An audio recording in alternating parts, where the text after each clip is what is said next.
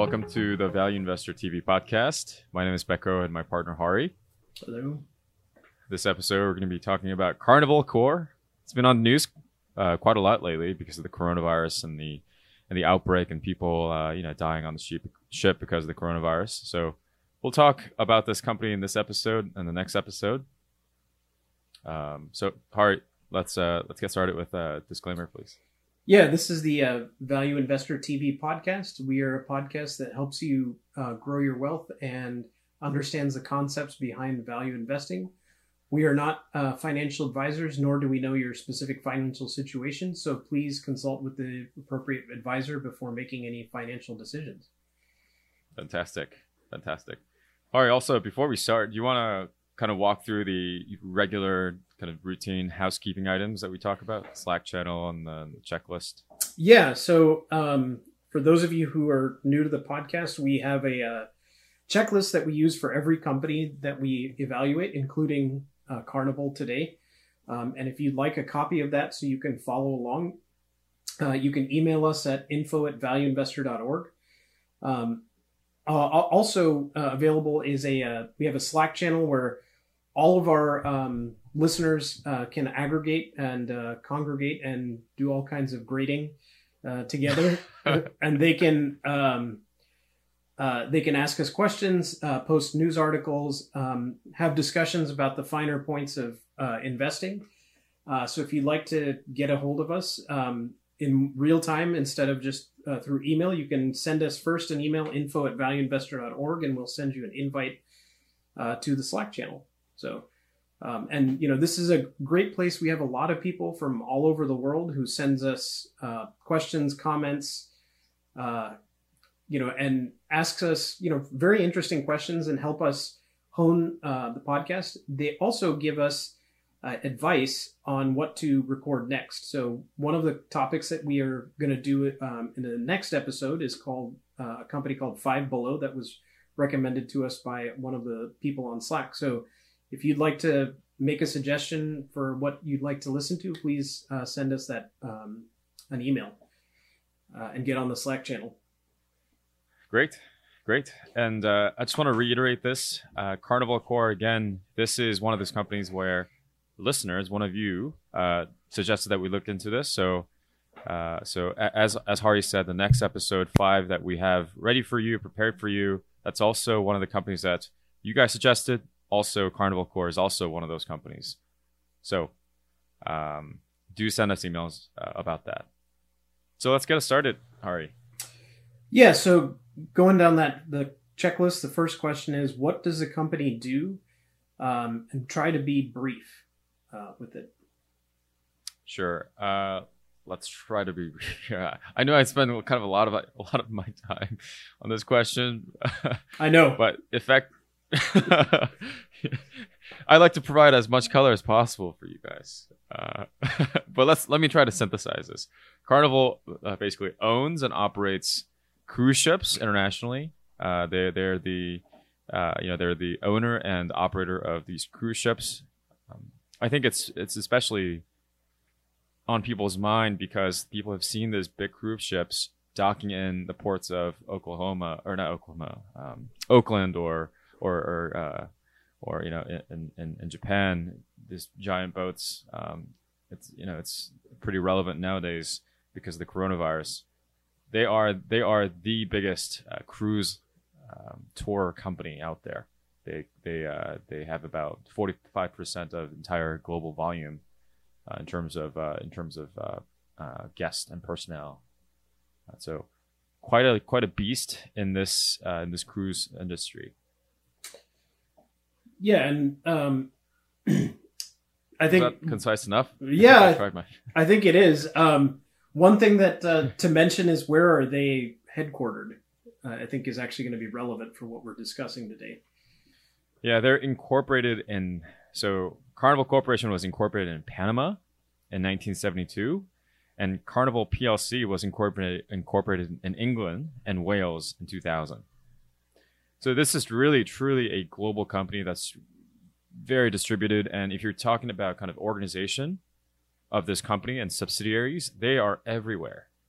They have subsidiaries literally everywhere. So it's very kind of complicated business with offshore uh, and corporations and things like that. So yeah. So something to consider. factoid. yeah, consider when we talk about um, risk factors. But uh, let's move down the checklist, and we'll talk a little bit more about the business while we do that. So, um, Sure. does the business have a competitive advantage?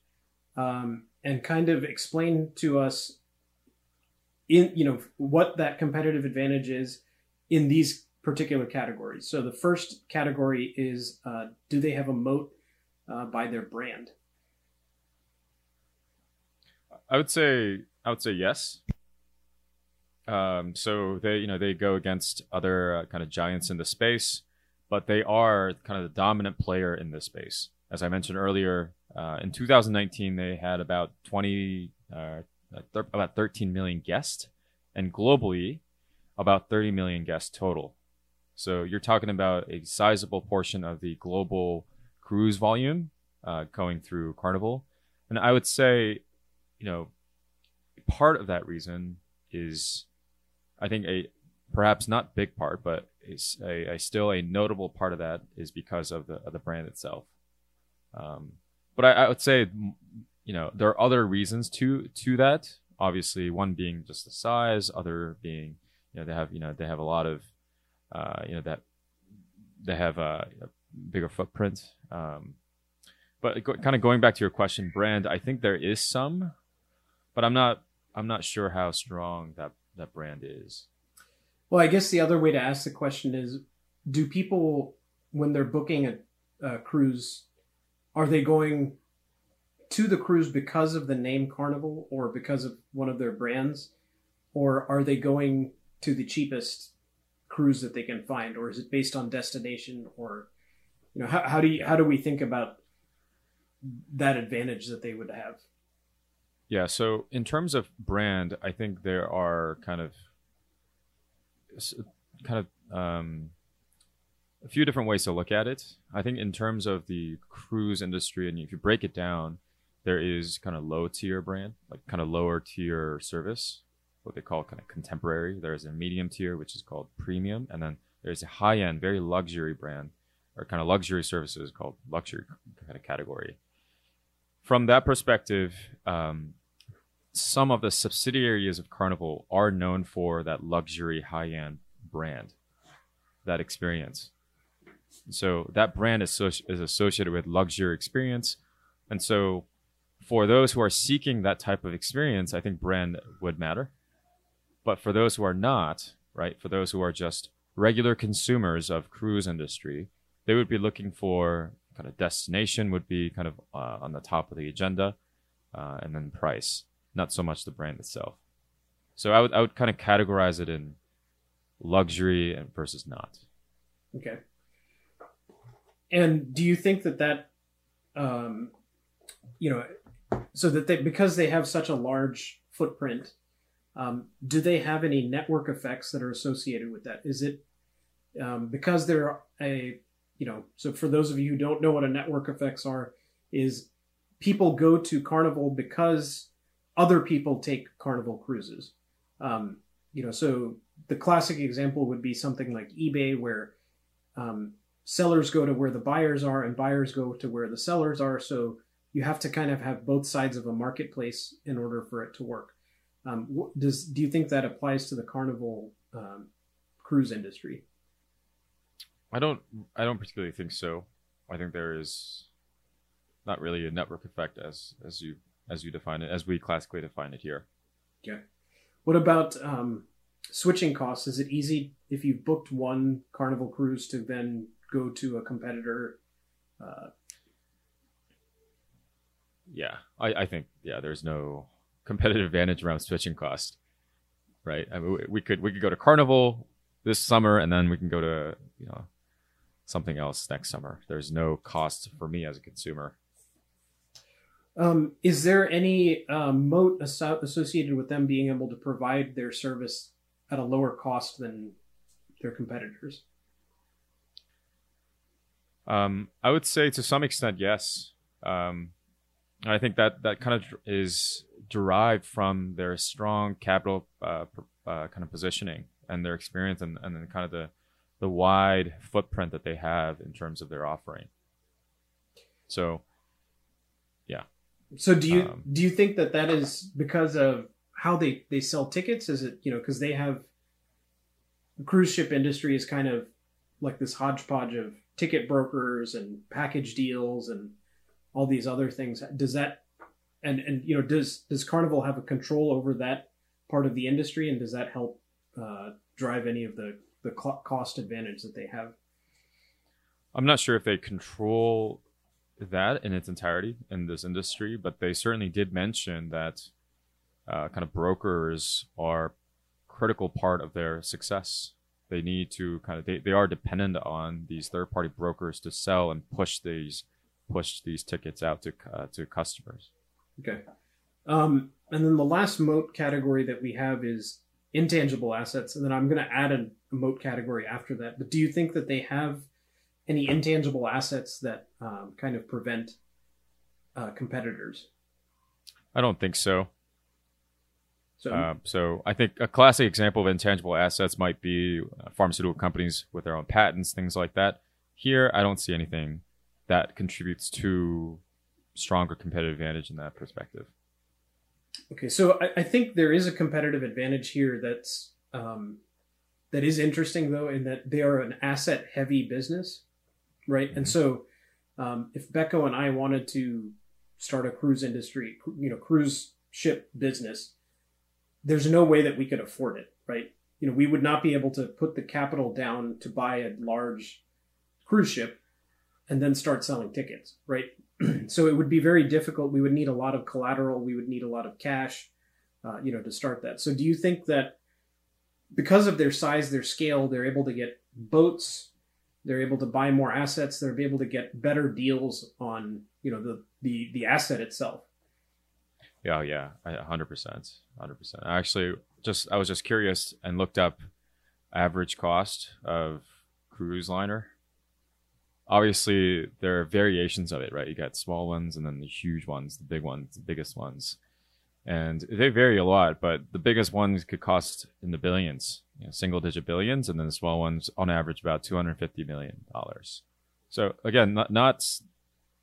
I think, kind of to your point, that that is a competitive advantage from their perspective as an as an as an existing player in this industry with giant balance sheet and existing footprint. They do have a competitive advantage from that standpoint. One other thing that I would I do want to mention associated with that is if you want to operate a cruise ship, it's not just about the ship itself, but also about all these other regulations that you have to pass. You have to have relationships with ports across the world, various places. You have to be able to you, have, you need to be able to operate um, you need to be able to source uh, um, uh, employees to work on the ship but also outside the ship as you know as these uh, ships dock at various places. You need to be able to have that. Um, so that is something that uh, could be could be hard to get as a new entrant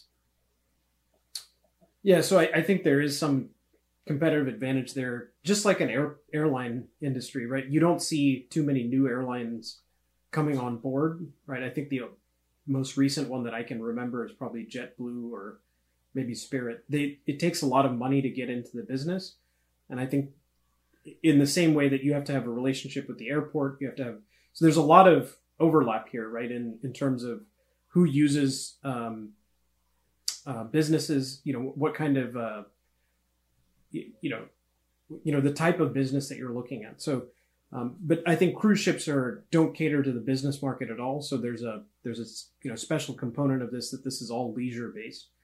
Um, mm-hmm. Okay, so let's uh, move on and say you know we so we've determined that there is a competitive advantage in that there's a high barrier to entry, um, and that they have some economies of scale by their size, right? That they are able to buy um, their assets for cheaper than you know because they're able to offer um, more volume, uh, as well as um, uh, a brand um, you know competitive advantage.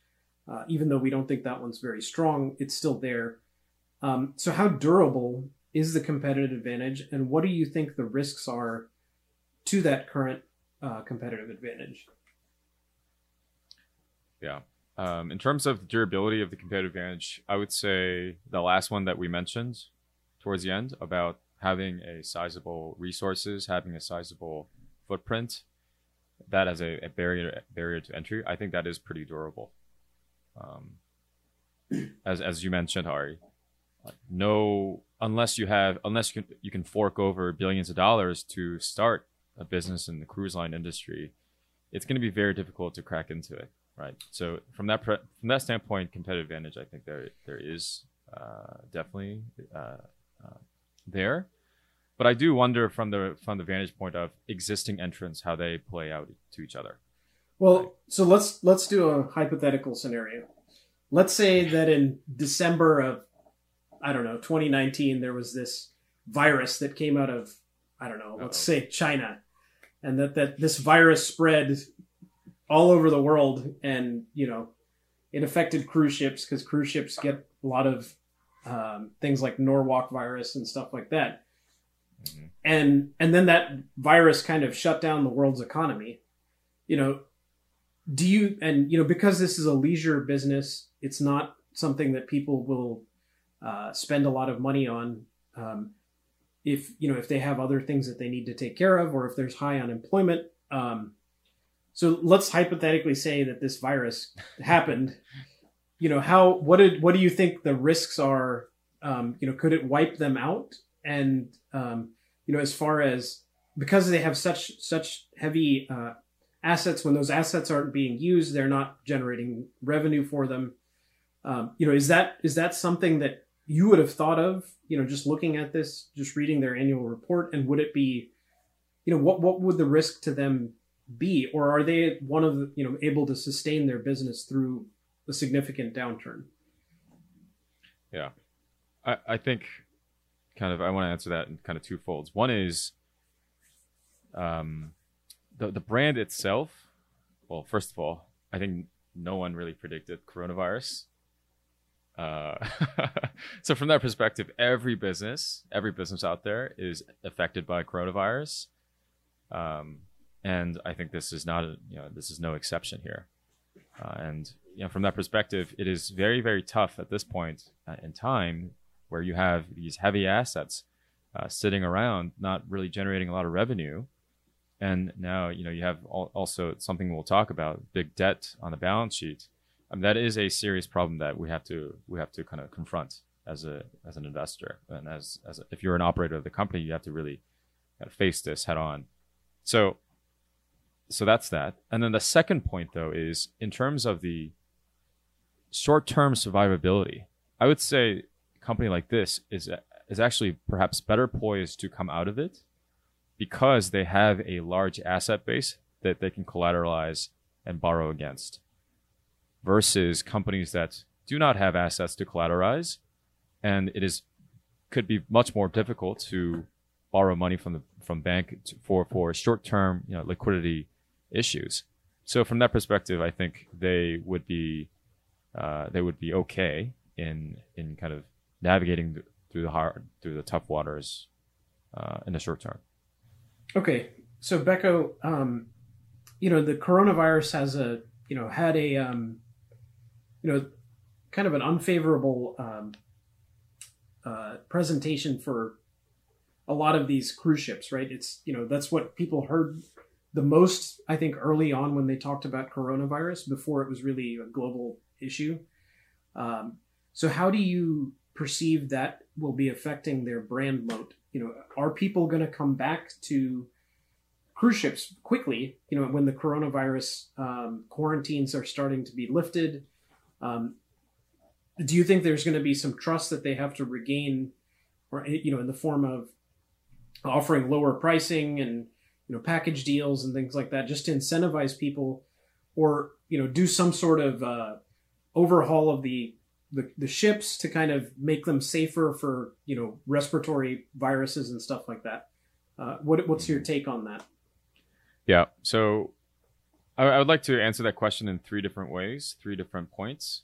The first point is, as I mentioned earlier, um, the coronavirus really hit uh, hard on cruise ships, and there's in fact a Wikipedia page called 2020 Coronavirus Pandemic on Cruise Ships. You can look it up. And 19, there were 19 ships that that were effect, uh, affected by the the coronavirus. And if you look at 19 uh, out of 19, 10 of them were part of uh, Carnival Corps. In fact, that you know that part right there about 10, you know, 10 being affected is not really surprising given the fact that Carnival owns about half of all cruise ships in the world. So that's one point. The second point is out of the nine out of the 10 that were impacted, there were a few that really was in the limelight of media when the coronavirus really started to ramp up, as you mentioned, Hari. And and both of them were um, were actually part of Carnival Corps. They were not explicitly named Carnival, but they they are part of the they are a subsidiary of Carnival Princess. So you probably heard Diamond Princess. You probably also heard Grand Princess. These are ships, uh, you know, cruise ships that are that are part of Carnival Corps. So from that perspective, I think um, because these ships were really, you know, center of the media limelight, I think they would uh, the Carnival Corps, especially Princess subsidiary, probably took a bigger hit than other other cruise uh, cruise um, cruise line companies. But kind of on the third point, how they they could recover from this, how they would recover from this. I think, as you mentioned, I think there is going to be a minimum short term impact kind of short term, medium term impact to the cruise uh, cruise line industry, generally speaking, right? So, you know, I, w- I would venture and say, like you said, there has to be some sort of stimulus um, to boost the consumption of of these cruise line uh, you know, tours, like you said, some kind of promotion or package deal or some uh, something like that to really boost it. One thing that do worry worry me worries me is the peak of their season is the summer, right? Q2, Q3. Q3 is kind of the peak season. And I worry that because even though the coronavirus might calm down by Q3, the kind of the the tarnished reputation of, of this industry might really put this year's revenue in serious jeopardy. So um, I think that's one thing to keep in mind. Okay, we'll um we're to be talking a lot about that you know as we talk about financials. So um let's kind of look at um some more items on the checklist and then we'll um wrap up this episode. Um you know what what do you think the company's long-term prospects are and what is their runway for growth? And you know i i know it's kind of hard to judge that with um, these short-term things, but let's let's answer this question specifically from a long-term perspective. Sure. Let's say let's put away this coronavirus aside, this mythical coronavirus. Uh, I would say so. This is straight from 10K. They said global cruise industry and our compound annual passenger capacity growth rates are estimated to be 6.8% and 5.5% respectively from 2019 to 2023. So on average, you're talking about about five percent top line growth, and in fact, that's kind of what we've been seeing for the past for the past three years, for, for the past um, three to five years. So I would say that's going to be pretty consistent for the next few years if you if you if you project out kind of from the long term perspective. Another element I want to touch on is they they as with a lot of companies, I think we have to take this point with grain of salt they say China is going to be the next growth engine for their company. And a lot of companies say that. A lot of companies say that as this is going to be the, their next growth engine. But I think we have to be careful given the current situation with coronavirus, but also just general perception around China has sort of shifted, I would say. So I, I would say take this with a grain of salt, but another engine for their growth, uh, kind of the engine as they mentioned in the in the 10K is they believe here's direct line from from their 10K. We believe that our that excuse me, we believe that our most significant long-term growth opportunity in Asia is in China. Uh, for a few reasons, because of large growing middle class population, uh, to expansion of its international tourism, and then thirdly, government's plan to support the cruise industry. So, um, so those are things that we have to keep in mind when we are talking about long term growth prospects. Yeah, and I, I think you know one of the things to to mention about China is that there are lots of brands that entered China that have failed, you know, miserably and have pulled back significantly, and other brands who've done very very well uh, there. So it's not a guarantee that just because it worked in the rest of the world, it will work in China. The Chinese consumer is obviously different from, you know, even consumers in Japan or South Korea or uh, other Asia Pacific countries. So, you know, there and and obviously the government has a big role in the perception there too. So if the government can support it, then it may be, you know, versus the government wants to promote its own local, you know, industry. So um, okay, I think this question will be pretty easy to answer. Um, does the company require a lot of capital reinvestment to maintain its business, and can it grow without any further reinvestments? I've heard cruise ships are cheap, and they don't cost anything to build or maintain. So, yeah, I think I think uh, I think you answered that question right there for for me, Hari, already. But uh, if you look at if you look at the if you look at their um, financial statements, it becomes very apparent, very very apparent. They spend a lot on capex, and if you look at the amortization and depreciation and percentage of capex, you're talking about 50% of capex going into maintenance. Right? So 50% of capex going into maintenance, the rest going into, you know, buying new boats and things like that. Um, so that's absolute yes. And another data point that I want to present is they have laid out capital allocation for 2020 all the way to 2024 in terms of getting new ships. So this is what they call new ship growth capital. In 2020, 4.8 billion, 2021, 3.6 billion, et cetera, et cetera, all the way to 2024.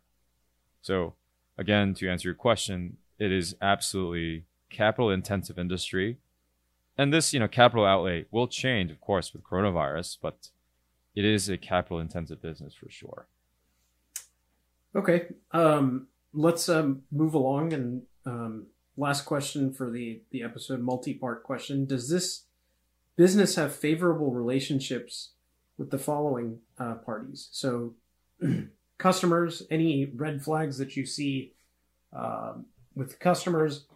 Um, I think we talked about one already with coronavirus and whether or not people will be readily coming back, uh, given the uh, the kind of um, you know situation that we're in, and you know how it was kind of first brought about with the with cruise ships, and any public health issue is you know kind of am- amplified on a, on a cruise ship. So, uh, you know, any any thoughts there beyond what we already talked about? No, just yeah, just want to emphasize the kind of the short term, short term, medium term impact of coronavirus. It's going to be pretty significant, kind of brutal, in fact, for this industry. I think. So, yeah. Okay. Any um, uh, issues that you see with their relationships with their suppliers, the boat manufacturers, the um, you know, uh, I, I do think um, most of their cruise ships are built in Italy, right? Yeah, so they they have manufacturers uh, from Italy. They're the main ones. There's one in Germany and in Finland. So heavily concentrated in Europe. And do you think that uh, the economies of Italy being, you know, northern Italy being hit hard with coronavirus, is that going to have any impact on their supply?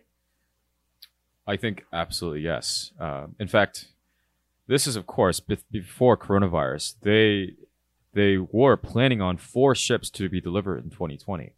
And of course, that might, I mean, that plan probably will change with coronavirus uh, in the background. But um, I'm sure as the business, as their business, the cruise industry's business has gone down, the boat manufacturer business subsequently will go down um, because of the lack of demand, but also workers of these, you know, these companies are also probably not able to work and, and you know return to factories. So for sure, they're going to be impacted. Okay. And do you see any problems that they have with employees, um, union uh, labor, or um, difficulty getting attracting employees now that there's you know coronavirus and things like that? Or are they going to have to raise their wages to bring on new people? Um, yeah, I think you you hit on the the point that I wanted to mention. it's going to be. I, I would say it's going to be diff- more difficult. Um, they are unionized, uh, which you know, from the perspective of management, could make it difficult moving forward with the coronavirus. Um, and as I mentioned earlier on, this business requires a lot of people, right? Just on board. So we're talking about ships, people working on ships. They have close to 100,000 employees, 92,000 to be exact. 92,000 employees. And then offshore, not offshore, sorry, uh, shoreside operation, about 12,000 full time employees. So overall, you're talking about over 100,000 employees, right? 100,000 employees um, on their payroll. Uh, and, and, and, and many of them are unionized. So it's going to be difficult um, trying to navigate through the, the tough times right now. Okay. Well, I think, um, you know, we've certainly pointed out some risks, you know, with this, uh, this business, right? Obviously, the obvious ones being coronavirus and, um, you know, will people come back? Um, the ex- very expensive um, capital outlay that's required to make this business work.